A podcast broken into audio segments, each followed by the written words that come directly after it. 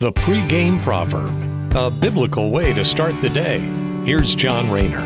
Ecclesiastes has Solomon telling us that he has seen it all. He's studied the arts, the philosophies, the science. He's generally immersed himself in all forms of knowledge. And here's what he says in chapter 1, verse 14 out of Ecclesiastes I observed everything going on under the sun, and really, it is all meaningless, like chasing the wind.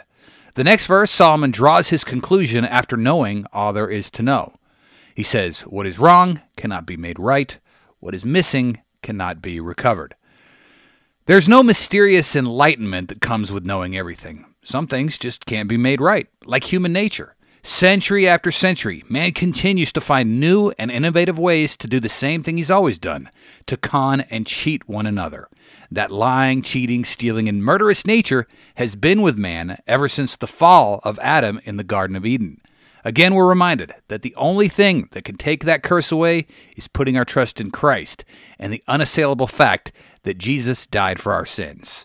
You believe in that, your sins are forgiven, and you can know God in the afterlife. Thanks so much for listening. Have yourself a great day. Take care, and God bless.